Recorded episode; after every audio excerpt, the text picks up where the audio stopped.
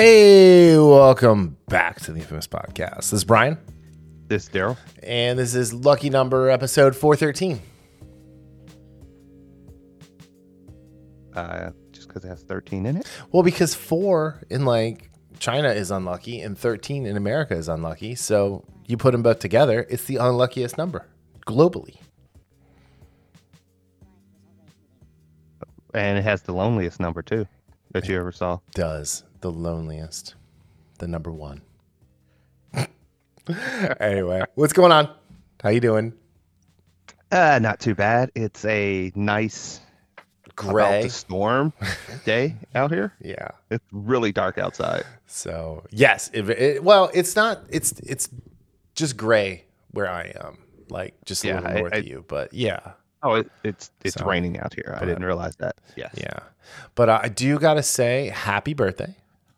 Uh, Thank you. Happy birthday to you, gentlemen. You're a well- gentleman and a scholar. Welcome to 46. Um, I know it took you a couple days longer to get there than me, but you know, here we are. Closer to 50 than we are to 40. Yeah. Uh, that's fine. Right. That's right, right. fine. You know. Yeah. Yeah. I mean, I have I already set my appointment uh, for a few years to get my you know bionic replacement, so I'm more like cyberpunk. Anyway, get my mods and Chrome. you're gonna you're gonna be like uh like Furiosa with the with the arm. So that'd be cool. You can be like Rick from um in the Invincible comic, you know, after they put him back together. Oh yeah, So or uh what was the um the other guy uh who worked for Cecil? I can't remember his name now. Anyway, who was like the oh weapon? the Donald. or Donald, yeah, and his head flew. Yeah, That was great. I was just gonna say I want to be like Tech Jacket. Yeah, tech jacket would be not bad. I mean, but that's like just a vest that he wears. I mean, he's not Yeah. like mechanical or anything. Anyway, we're nerding out hardcore. So, are you? I gotta ask, are you okay today? Like, are you? Are you? Are you good? There's there's no Michigan football for another couple weeks. Oh, I'm fine. Yes. I mean, I know you've been spoiled greatly by you know the unprecedented Winning. run they went on, but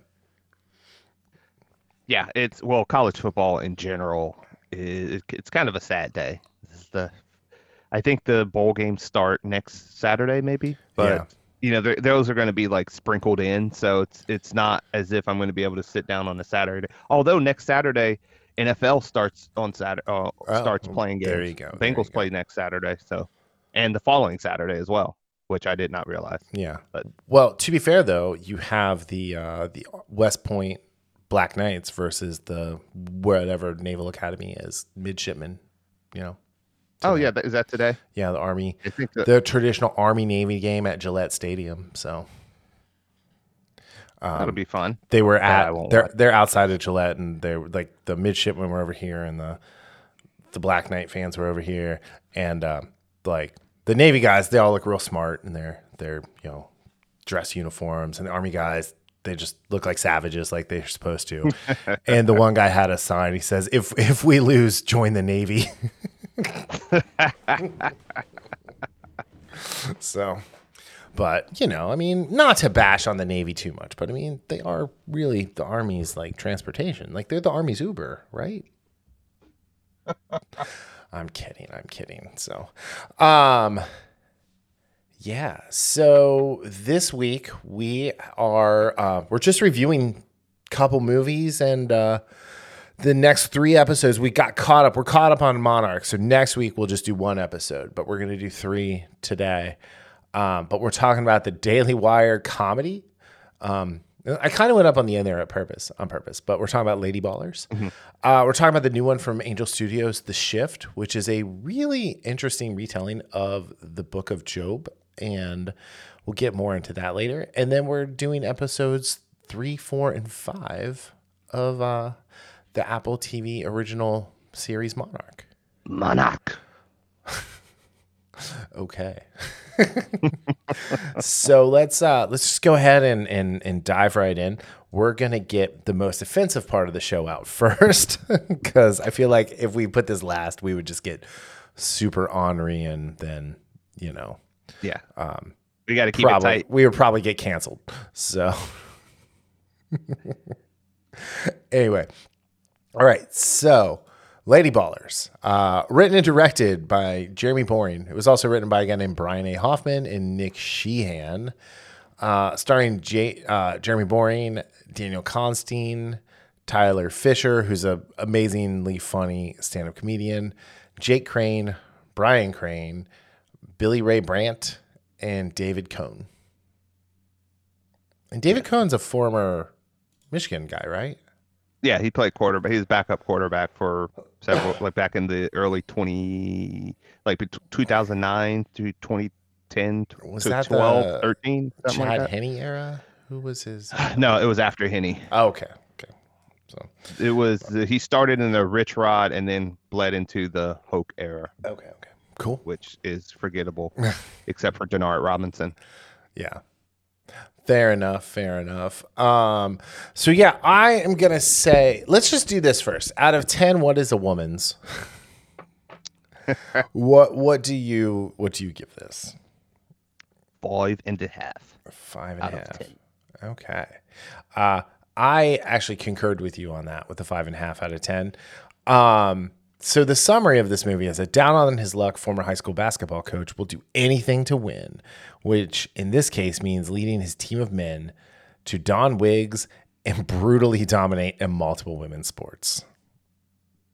I mean, that's that's like just half the movie.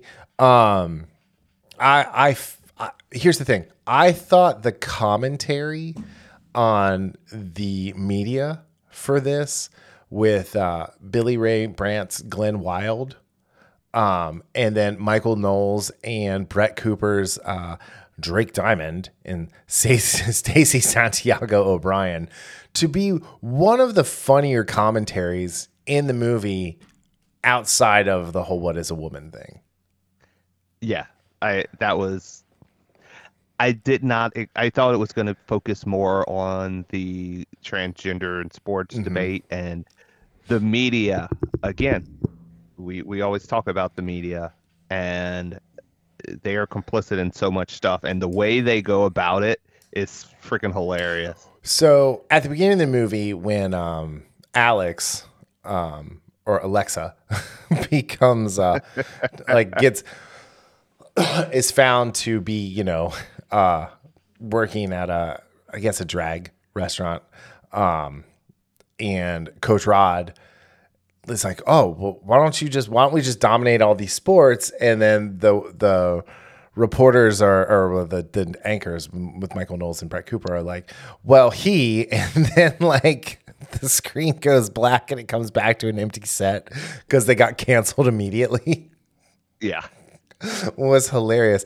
But then I thought Gwen was a great villain because she was the villain of the of the movie, hundred percent. Like she was abusing Coach Rob. Um, at the in the in the final act, like during that game, she had a sniper rifle up in the rafters and she tried to kill him.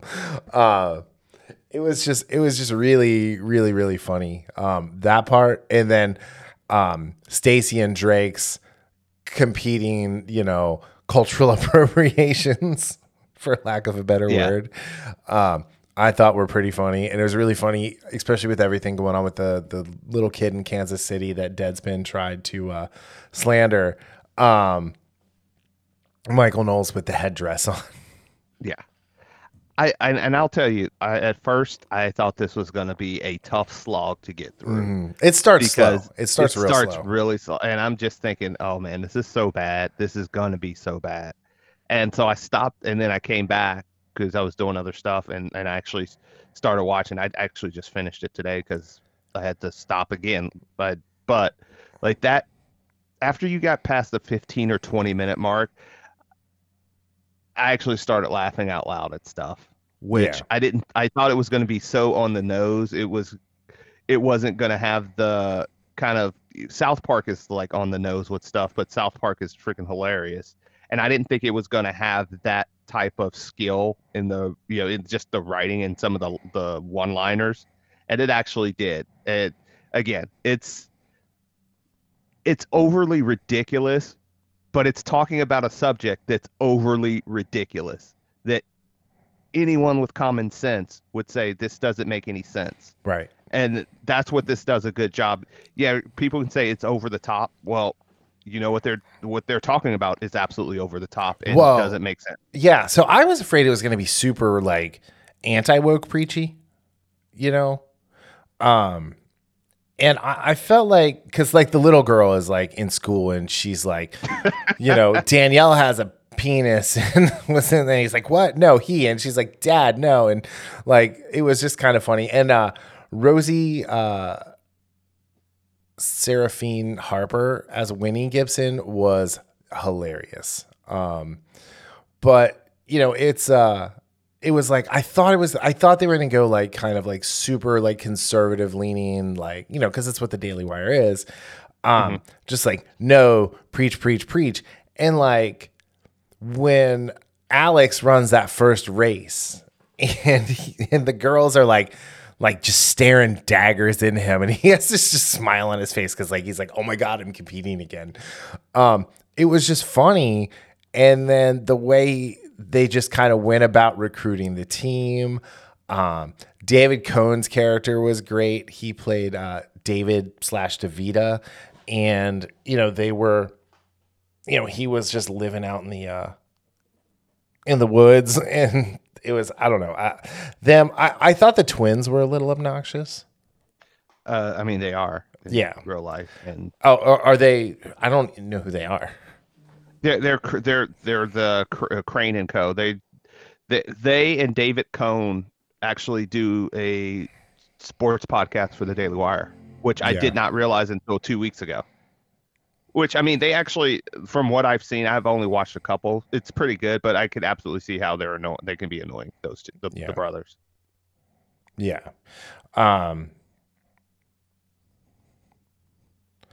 um but yeah it, it's you know i don't know I, I thought it was funny and then um tyler fischer as david or as uh, felix and then eventually sheelix um that was a great little like twist there because he was the towel boy and he was always picked on he wasn't part of the team mm-hmm. but then he's Yeah. super wealthy Right. Yeah.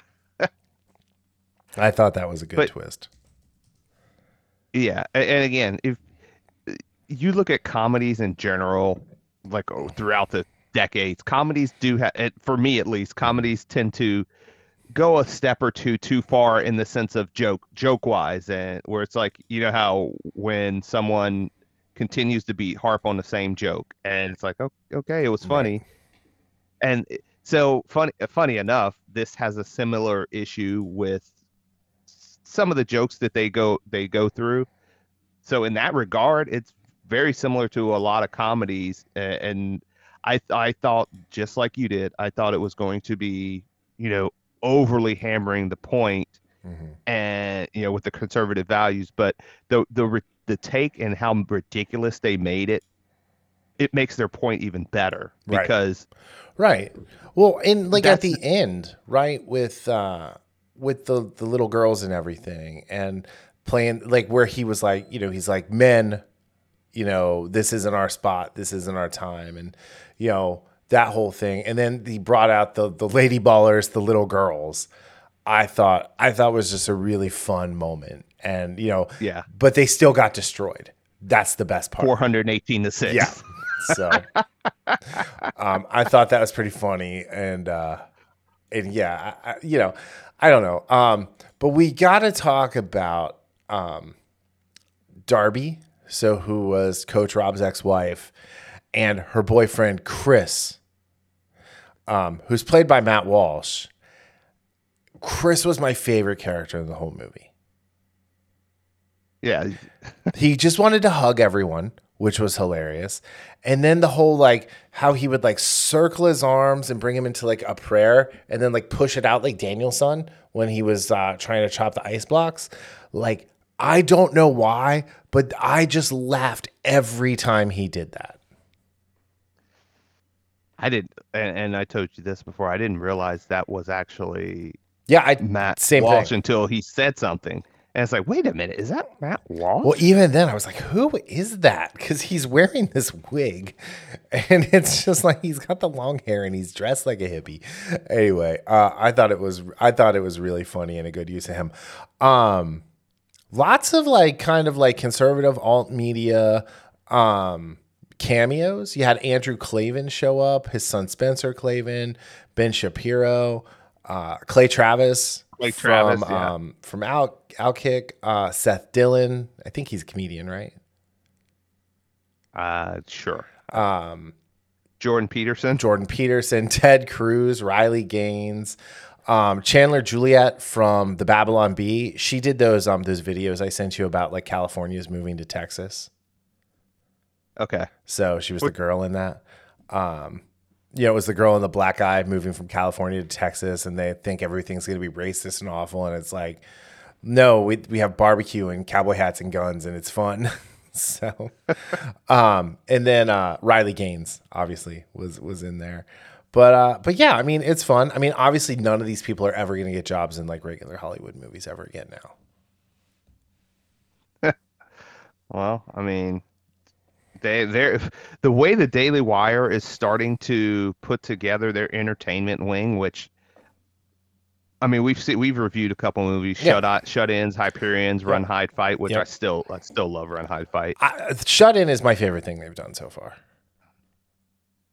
So I, the way they're and and Yeah. what they have coming up, oh, yeah. It's they they were serious when they said a few years ago they they actually wanted to run counterculture. And when you look at what they're doing, you look at what something like with Eric July with Ripper Rippaverse Comics, what Mhm. he's doing. That the perfect example of like, hey, if you don't like what you're given, do something yourself Right. and you know it, it, it's it's it's not as easy obviously and cut and dry as that but however it's it's really great to see this. And like i said i i enjoyed this movie for it's kind of like i said like i went with, with south park how south park or family guy tends to point out the ridiculous of certain situations. Doesn't matter what the situation is or who the person or what the person is but they'll point it out and it's and you're you're laughing at it and then you just after you stop laughing you think this is kind of ridiculous and i mean we've we've known this the whole time Yeah. uh, this so we're not we're, again i'm just talking about in general so i thought they did a, a very good job of having some a lot of comedy in there making it purposefully ridiculous to hammer home the point of this whole situation in in this country and in this Mhm. world about this particular subject is wholly ridiculous. Right. Right. Yeah. So I don't know. I mean, it's funny. You should if you like if you like those like kind of older like comedies. It's that raunchy comedy. It's Yes. funny. It's you know it, it's irreverent. It's it's a good time. It was a fun watch. Um, you know I uh, I went back and watched the second half again just to like kind of brush up the other day.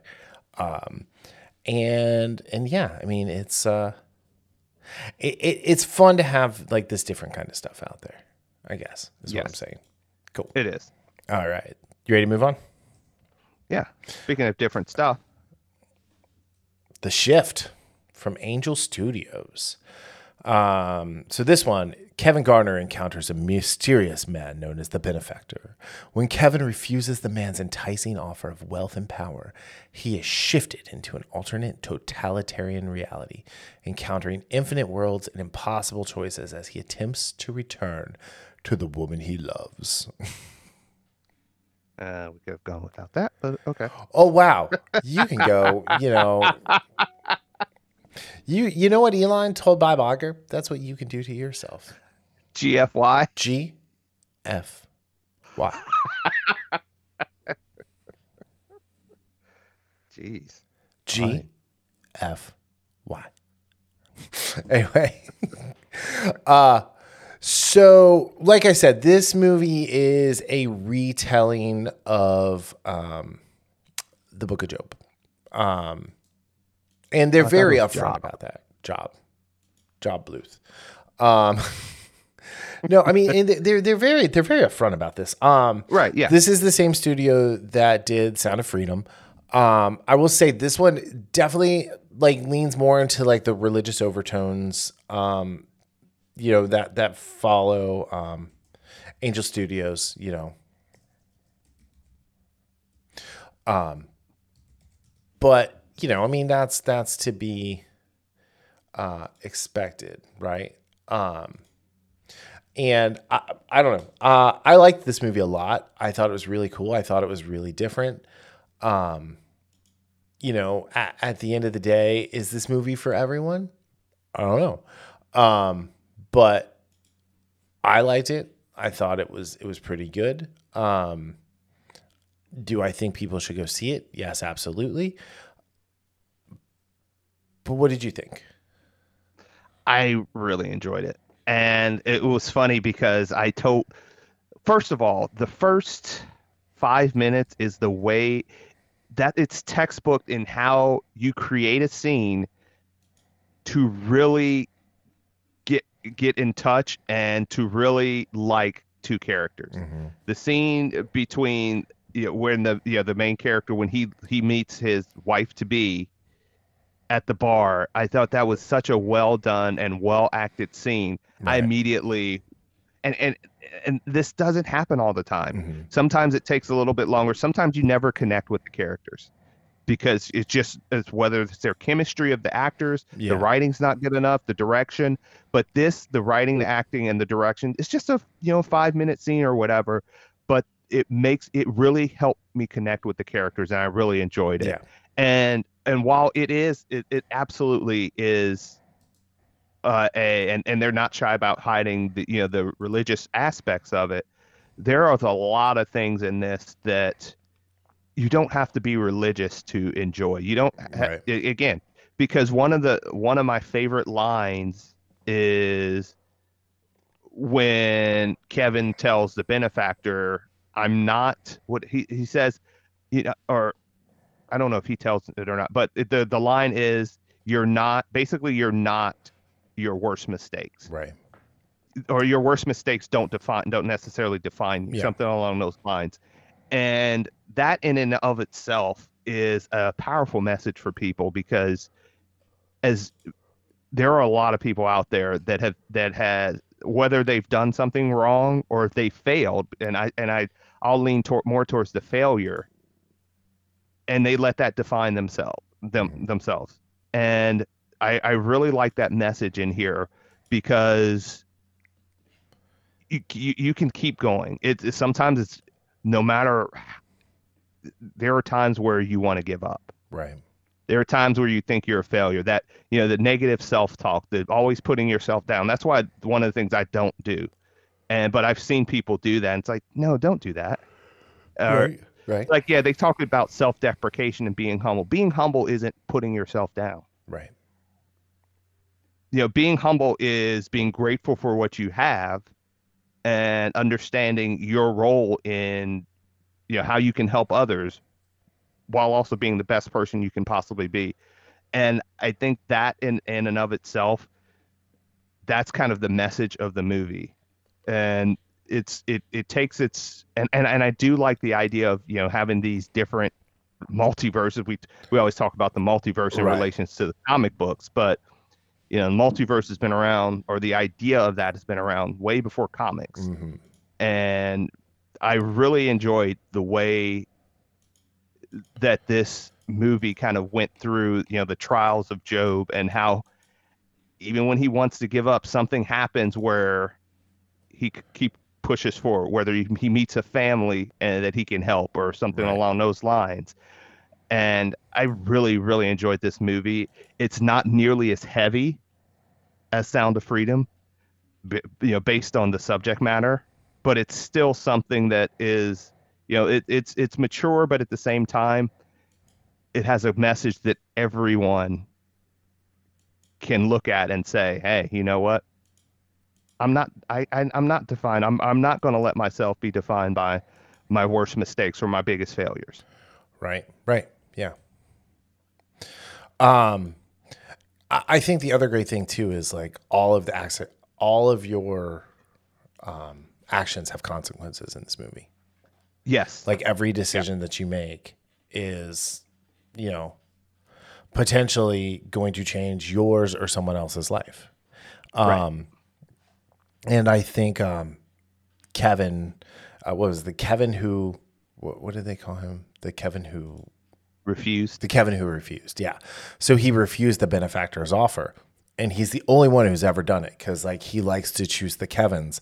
I think the that that was really cool. I also think the fun part is this is like the people who are his shifters or I forget what he called them there too.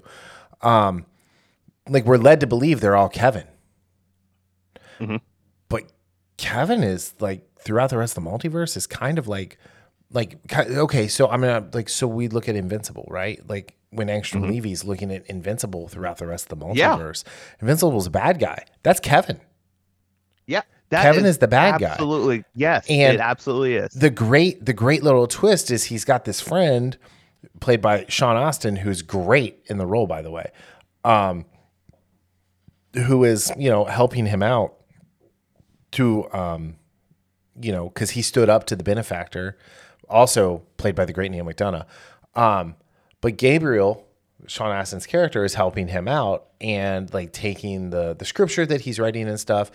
Um, and it turns out that like Gabriel, which it was kind, it's kind of projected, like it, telegraphed, but Gabriel is the one with the with the shifter doodad. Um, Yeah. So I, I I thought that was really cool with with that. Um, you know, in the in this reality where the Kevin who resisted was the benefactor, he stands up to the benefactor and prays in front of him, and then the benefactor leaves. Um, and doesn't come back for years, which I thought was was a really like just kind of cool move.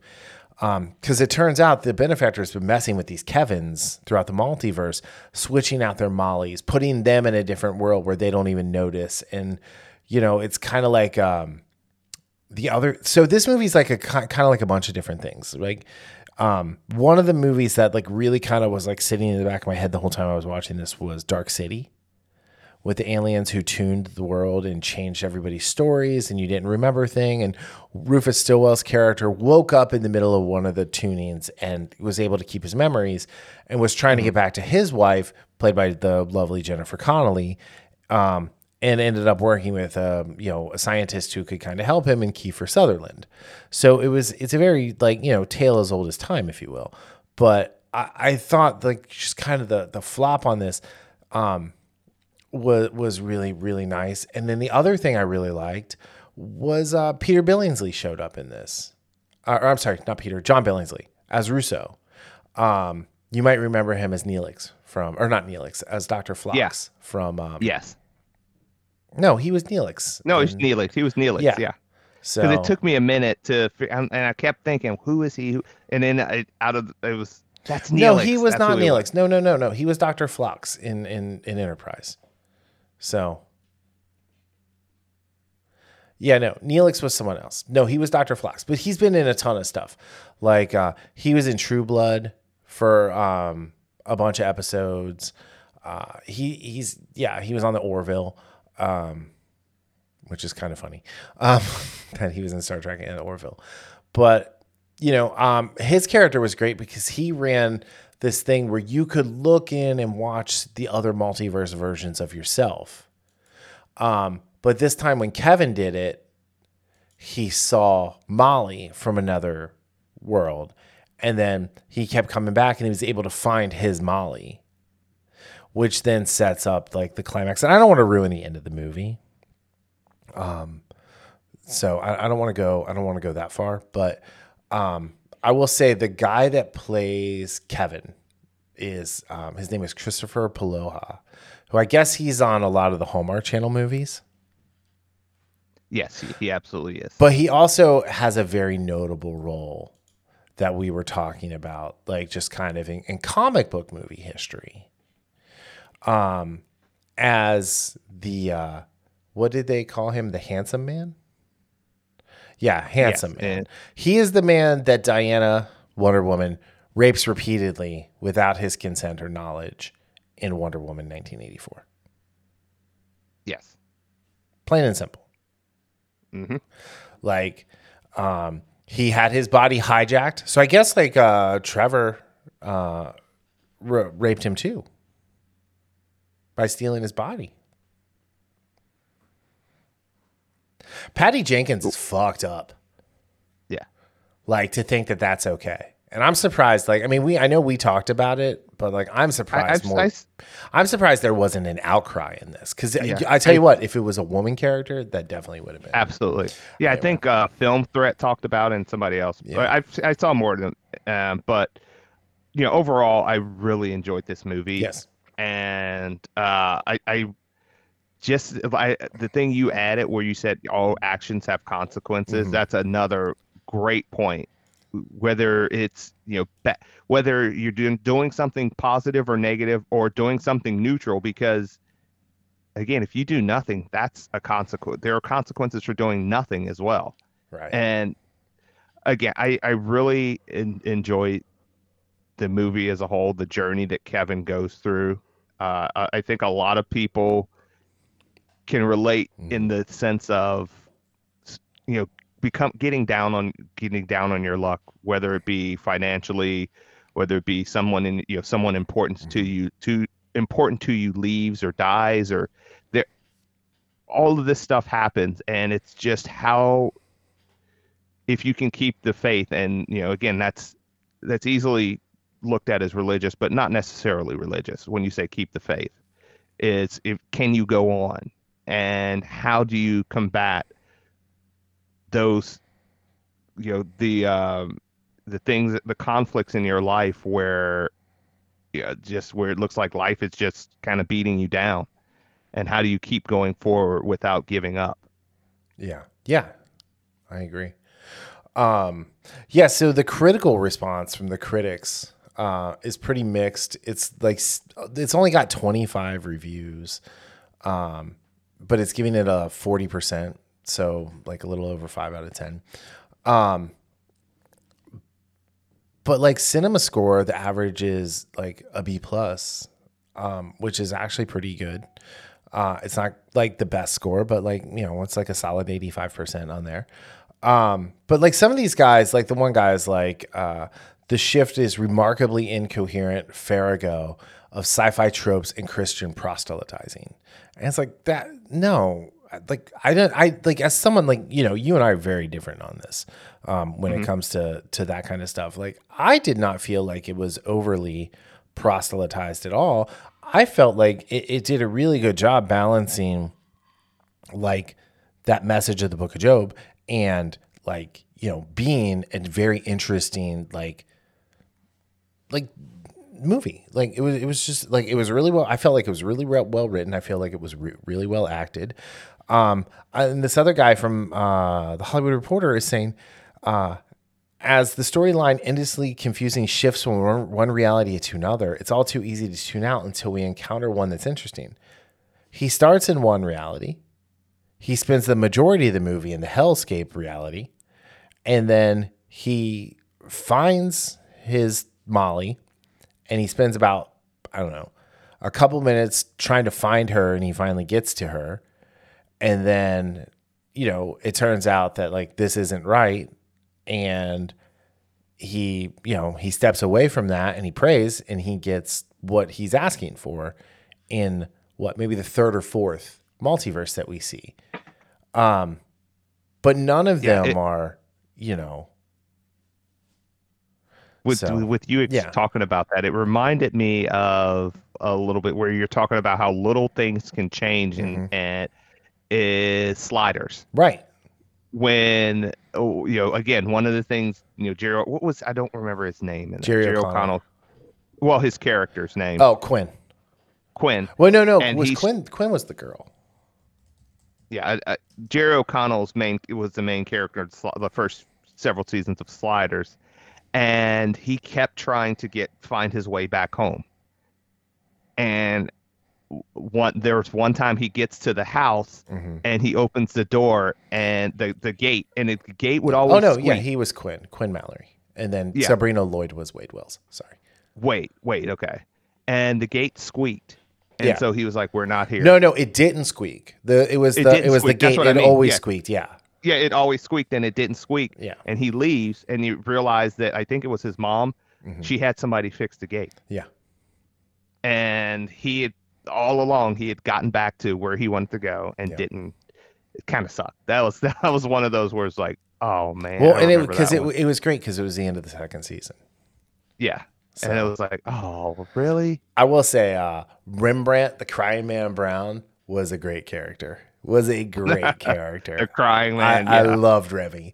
Um, but yeah, I, I really so- like that show. Yeah, I did way. too. It, it's well worth watching. It's well worth watching. Um, but yeah, okay. So yeah, I, I think you know there's there's there are people who are going to complain about everything, right? And I think anything that's got like that, like just like we were talking about with the Daily Wire, anything with that conservative overtone on it, anything with that Christian overtone, there's a certain part of like Hollywood, like you know, who are probably on the Epstein list that are going to be like, no, no, no, no, no. Um, And this is the and you, was just I, mean, the oh, other- yeah, go ahead. Sorry.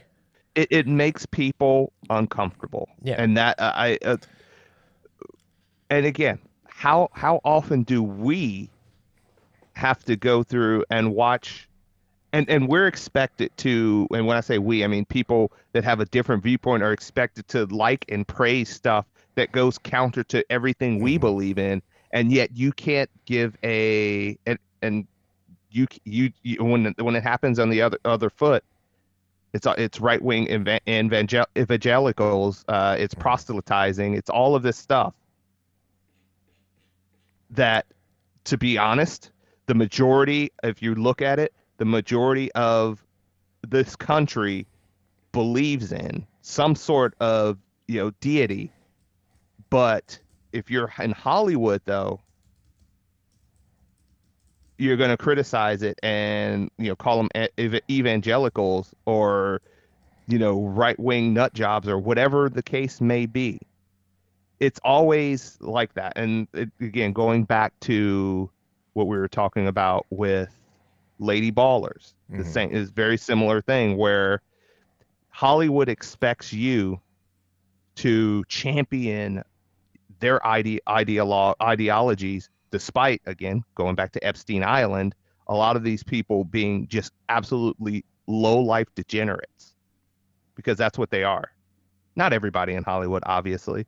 Right. but and i think this like stories like this where there is a positive message uh, about even the smallest things you could you do can positively affect someone else Right. you have consequences you're not the sum total of your worst mistakes Right. w- where's the problem with that You know, these are these are these are people who, you know, are, are not necessarily good or or no they're know, not They're Yeah. they're you know, I don't want to necessarily like do the Tim Pool thing. Be like they're evil. They're the banality of evil. But you know, at, at the same time, like like you know, well- they're they're disingenuous people. They are they are people who will lie. They are people who will cheat, and they were people who were steal. You know, Mhm. so and not in the eddie guerrero way no, not in the Viva La Raza way. Anyway, all right, you ready for Monarch? yes All right, let's do this. Um, so Monarch episodes three, four, and five, um, respectively titled "Secrets and Lies," "Parallels and Interiors," and "The Way Out." Um, let's say out of 10 because we're just going to just do a blanket for all three out of 10 the one character that's ready for all this isn't what do you give this six and a half all right, I went with a seven. Um, I, I'm pretty bullish on this show. I, I, I kind of dig it. So, episode three takes place obviously in the present, 2015, but then its past is 1954. And uh, Yeah. Shaw has recently joined Monarch in the uh, as a as like the it's his first command, um, where he and Bill and uh, Keiko uh, present a cast of Godzilla's footprint from Indonesia to Jennifer Puckett, or sorry, Jennifer General Puckett, to uh, secure enough uranium to lure Godzilla out of hiding, which I thought was pretty cool. Um, in Bikini Atoll, they are uh, horrified to discover that the uh, the uranium was delivered in the form of an atomic bomb intended to kill Godzilla um, as part of the Castle Bravo test. And is that is that like like a real thing that happened with Bikini Atoll? Like I've heard that name it, before. like, yeah, so Yeah, I think there was a nuclear test there. yeah. Um, and so Godzilla shows up. Uh, Keiko attempts to halt the detonation. Um, Shaw restrains her, and then in the aftermath, like they are given whatever they want to research the monsters, and we're left to conjecture: Did Godzilla die?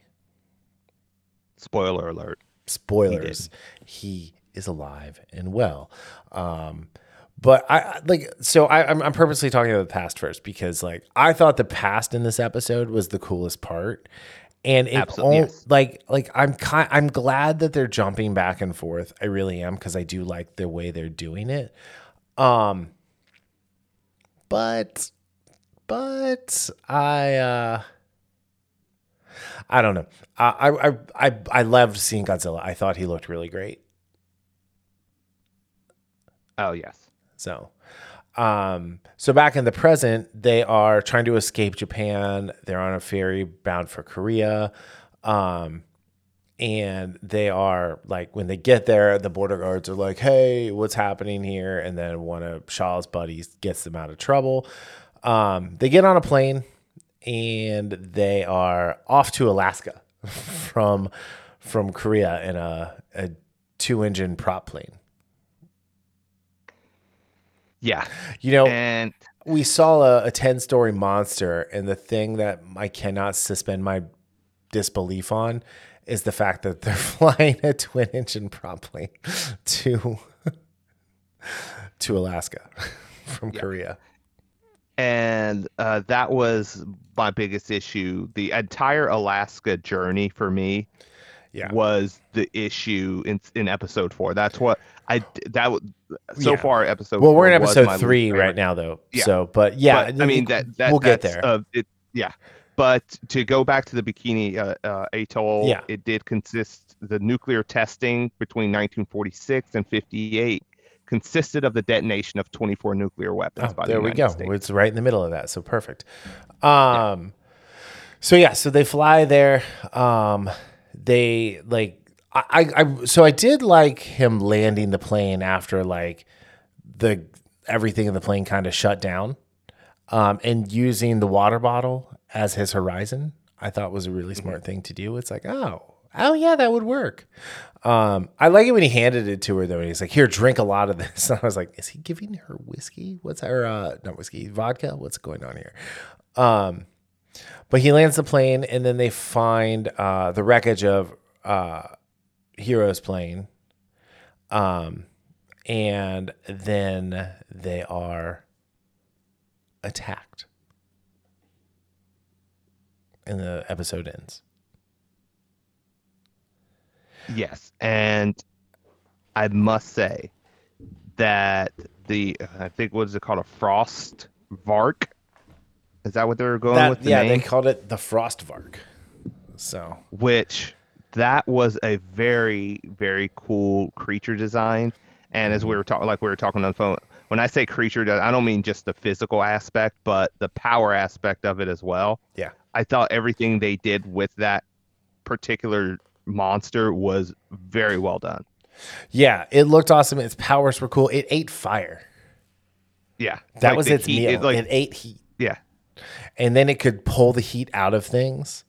So it was kind of like um not Liu Kang. Um the Shang bad Tsung. guy. Yeah. Shang he Tsung. just he'd look at you and be like, Your soul is mine. Yeah. Um and it was a really cool effect the way they did that too. Unfortunately, we lost uh Shaw's buddy um in the in the process, uh Duho. Uh and uh he uh he did not did not survive that. Um but as so in the present as our heroes are escaping, um they split up. Um May steps in a pool of water and gets hypothermia. Um, you know, here's this character.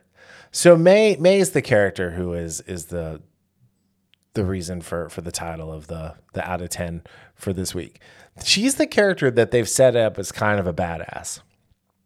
And then has done nothing but like mess up or like complain and bitch the entire time. Um, and when we get to episode five, she does something else too that just seems completely out of character from the person we met. Yeah, I, it's one of those things where you kind of question well not even kind of you question the the thought process behind the, uh, a character's arc with the writers and it it it it comes across as multiple a couple different writers didn't get together and they have their own plans mm-hmm. and each whoever writes the episode gets to put their plan for a specific and again this is not just this show but you've we've seen it in other shows where yeah. it's like okay this character did this this and this this doesn't make sense for them to based on their history and based on what we've gotten. And i agree with the, she's my least favorite character. And i think it's more so because of what you're talking about with mm-hmm. the just the back and forth and it's kind of it's messy I, I guess you would say in the way that she's being written. Yeah um yeah i don't know. Yeah it's like you said she's really uneven um I, I think the other thing too though is the the episodes are are being directed in pairs so like Mac Shakman did the Mac Matt Shakman did the first two. Julian Holmes did the second two, and now um, Mairzee Almas is doing five and I'm assuming six because um, it still says TBD. Uh, but the writers have been all different for every episode. Uh, oh, I guess that's not true. Mm-hmm. Chris Black wrote the first two. Um, but I, I don't I don't put that as like different writers not being in touch.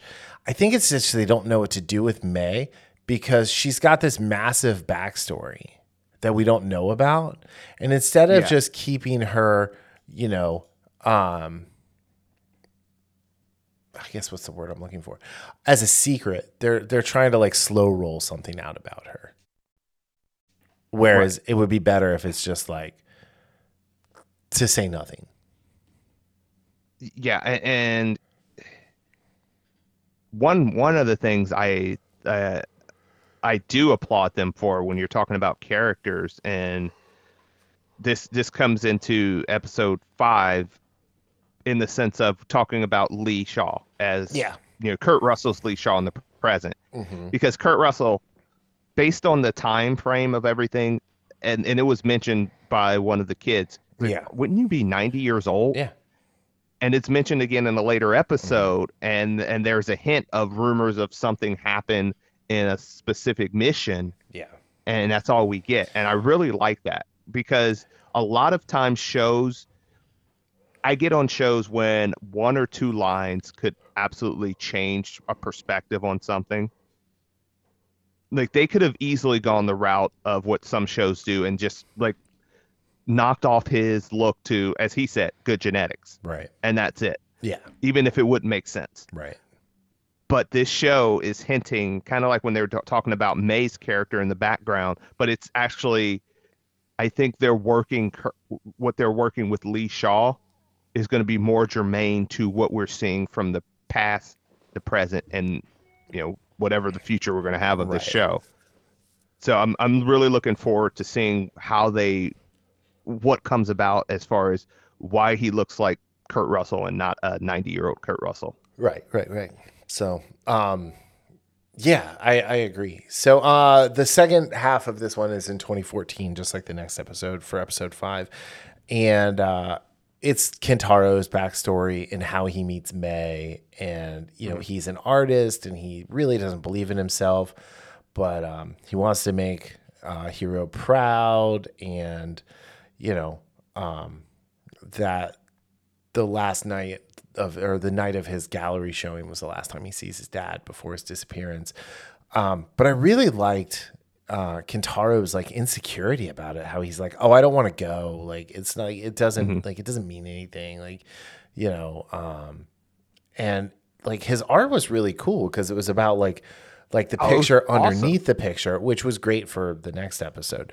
Um, but it was really really cool, and um, you know, like kind of seeing him and May like having whatever it was before, like you know, because they've been in a relationship for a little while, um, but it, it was I don't know, I just like. I just really, I really enjoyed the past again with this one. But I, I did like, so I, I liked this episode more than you did. Um, but I liked when they split up, but I wish they would have split up in pairs, right? And not just Kentaro going off on his own and finding the uh, the Monarch station and, and you know getting help. But it was uh it was still like like normally I'd be like, oh my God, these people are all just drowsed, drowsed in plot armor. But I don't think they are because like, yeah, they had a Titan that they were they were avoiding, but it was a very specific kind of thing that that Titan looked for.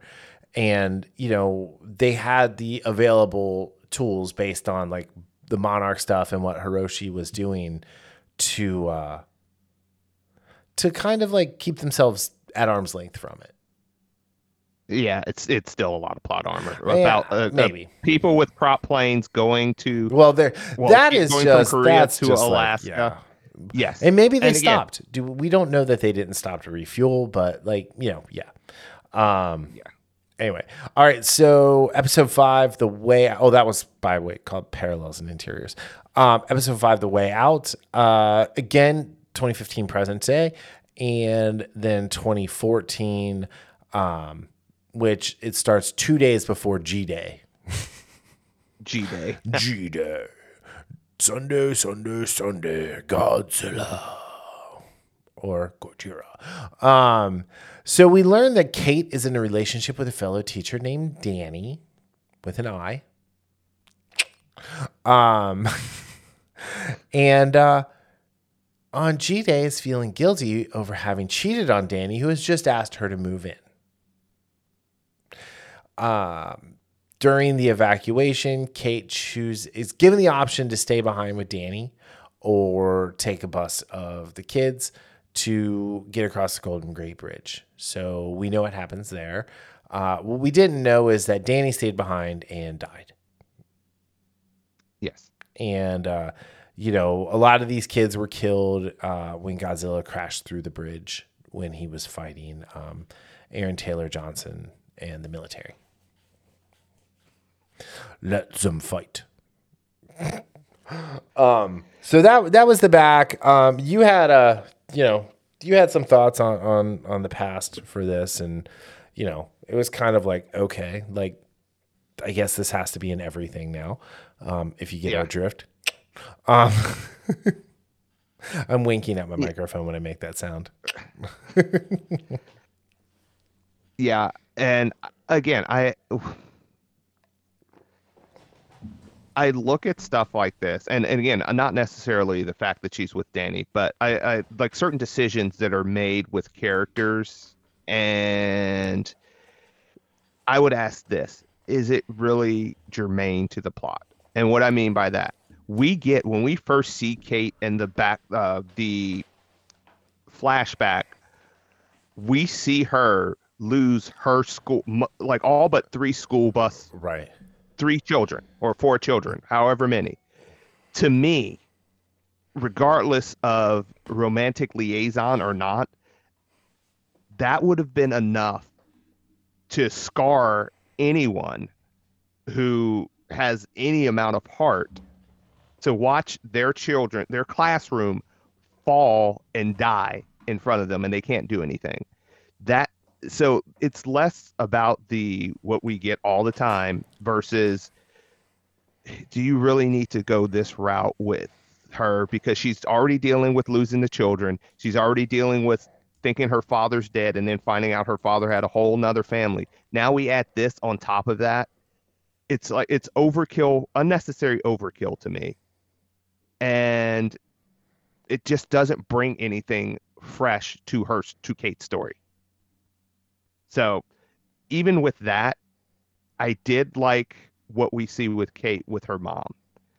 and there is a lot of anger there. hmm But we do suit and and and it's one of those things where one I, I I understand where Kate's coming from, but I also was of- the point of quit being a whiny brat because that's what she's been a lot in this in this series.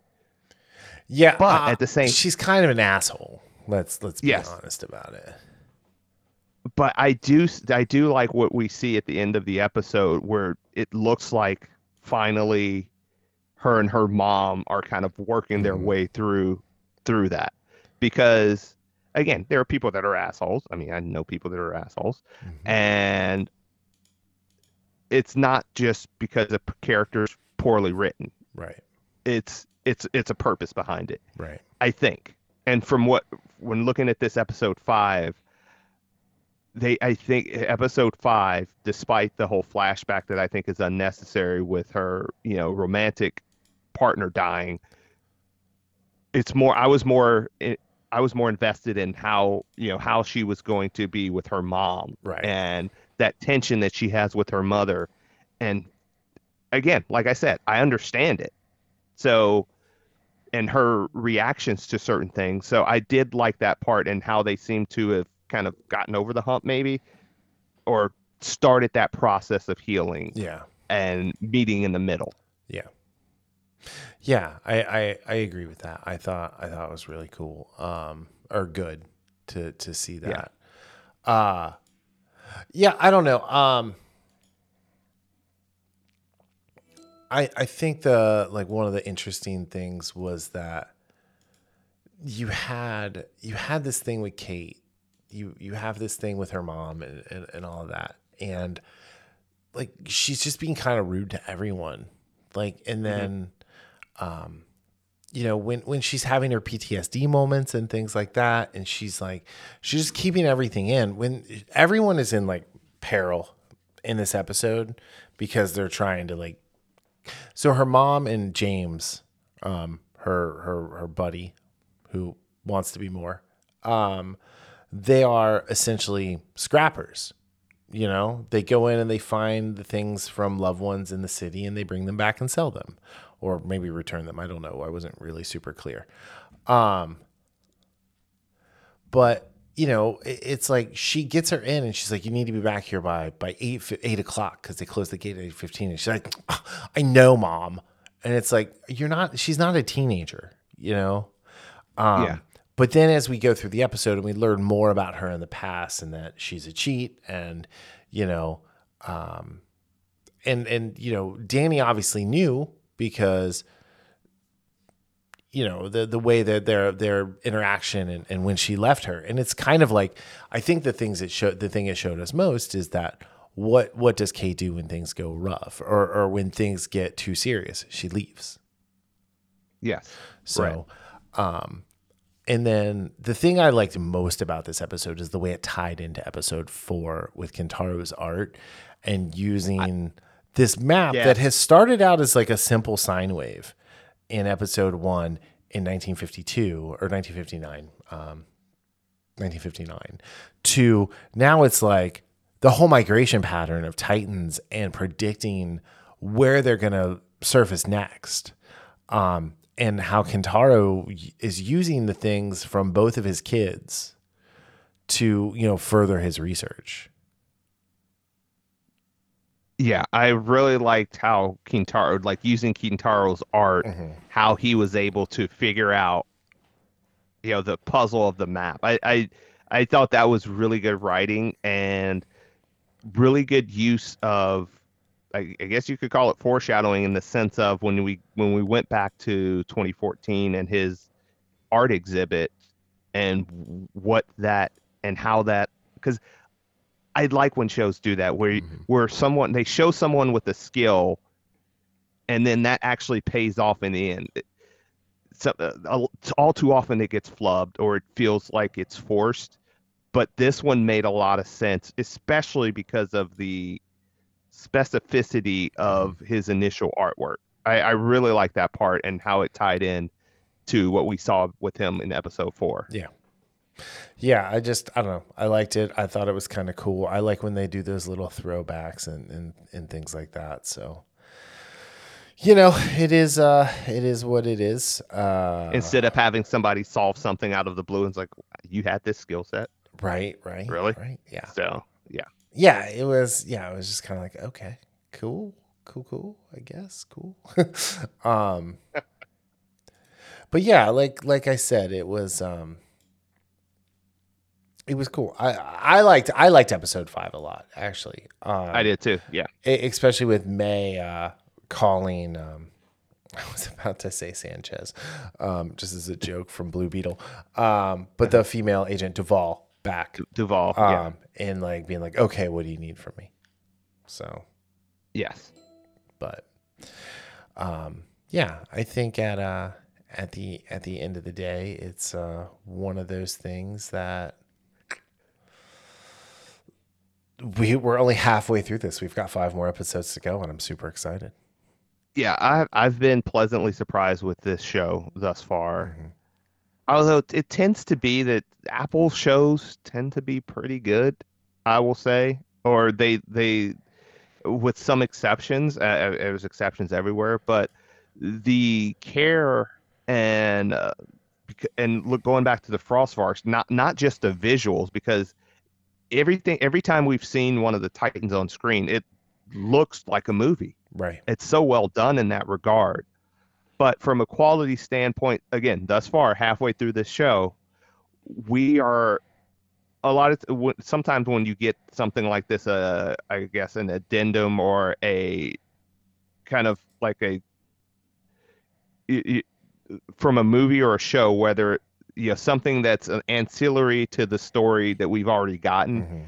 it feels like it's for it's almost Right. oh it, you're doing this for the money aspect not for the storytelling aspect this it comes across as doing it for the storytelling it's not just to you know make a buck off of the godzilla characters but the story has been written in a way where it it, it, it it's written with care and so so far what we've seen and with a plan in mind Yes.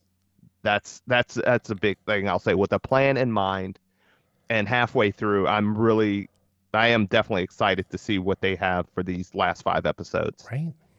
because so far I've been very you know pleasantly surprised at what we've gotten. Yeah. And it also kind of makes me want to go see, you know, Godzilla X um, Kong.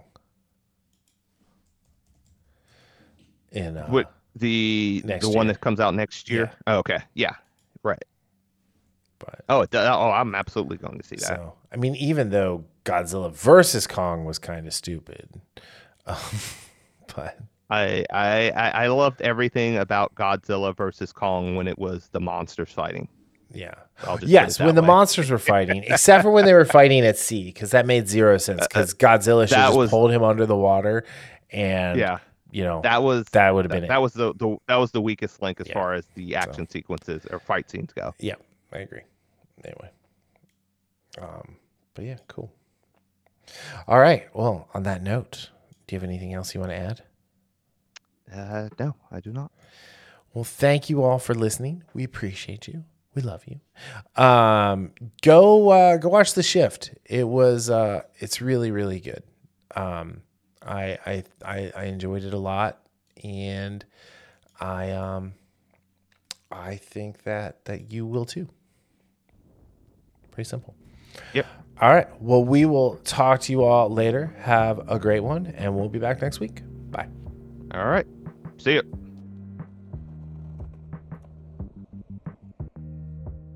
The Infamous Podcast is recorded in Kings Mills, Ohio, just north of Cincinnati. You can find new episodes every Sunday on Apple Podcast, YouTube, Spotify, Google Podcast, our website, or anywhere podcasts are downloaded. This show is hosted by Darryl Jasper and me, Brian Tudor. To find more information about the show, visit us at infamouspodcast.com and follow us on Facebook and Instagram at Infamous Podcast to keep up with the show. We also have a Patreon page, patreon.com slash infamous podcast. We have some great rewards for our patrons and are looking for help to grow the show to bring you more of the content you want to hear.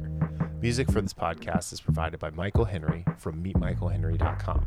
So, whenever you're listening to us, have a great day, night, evening, weekend, whenever it is, and we'll see you next time. Thanks for listening.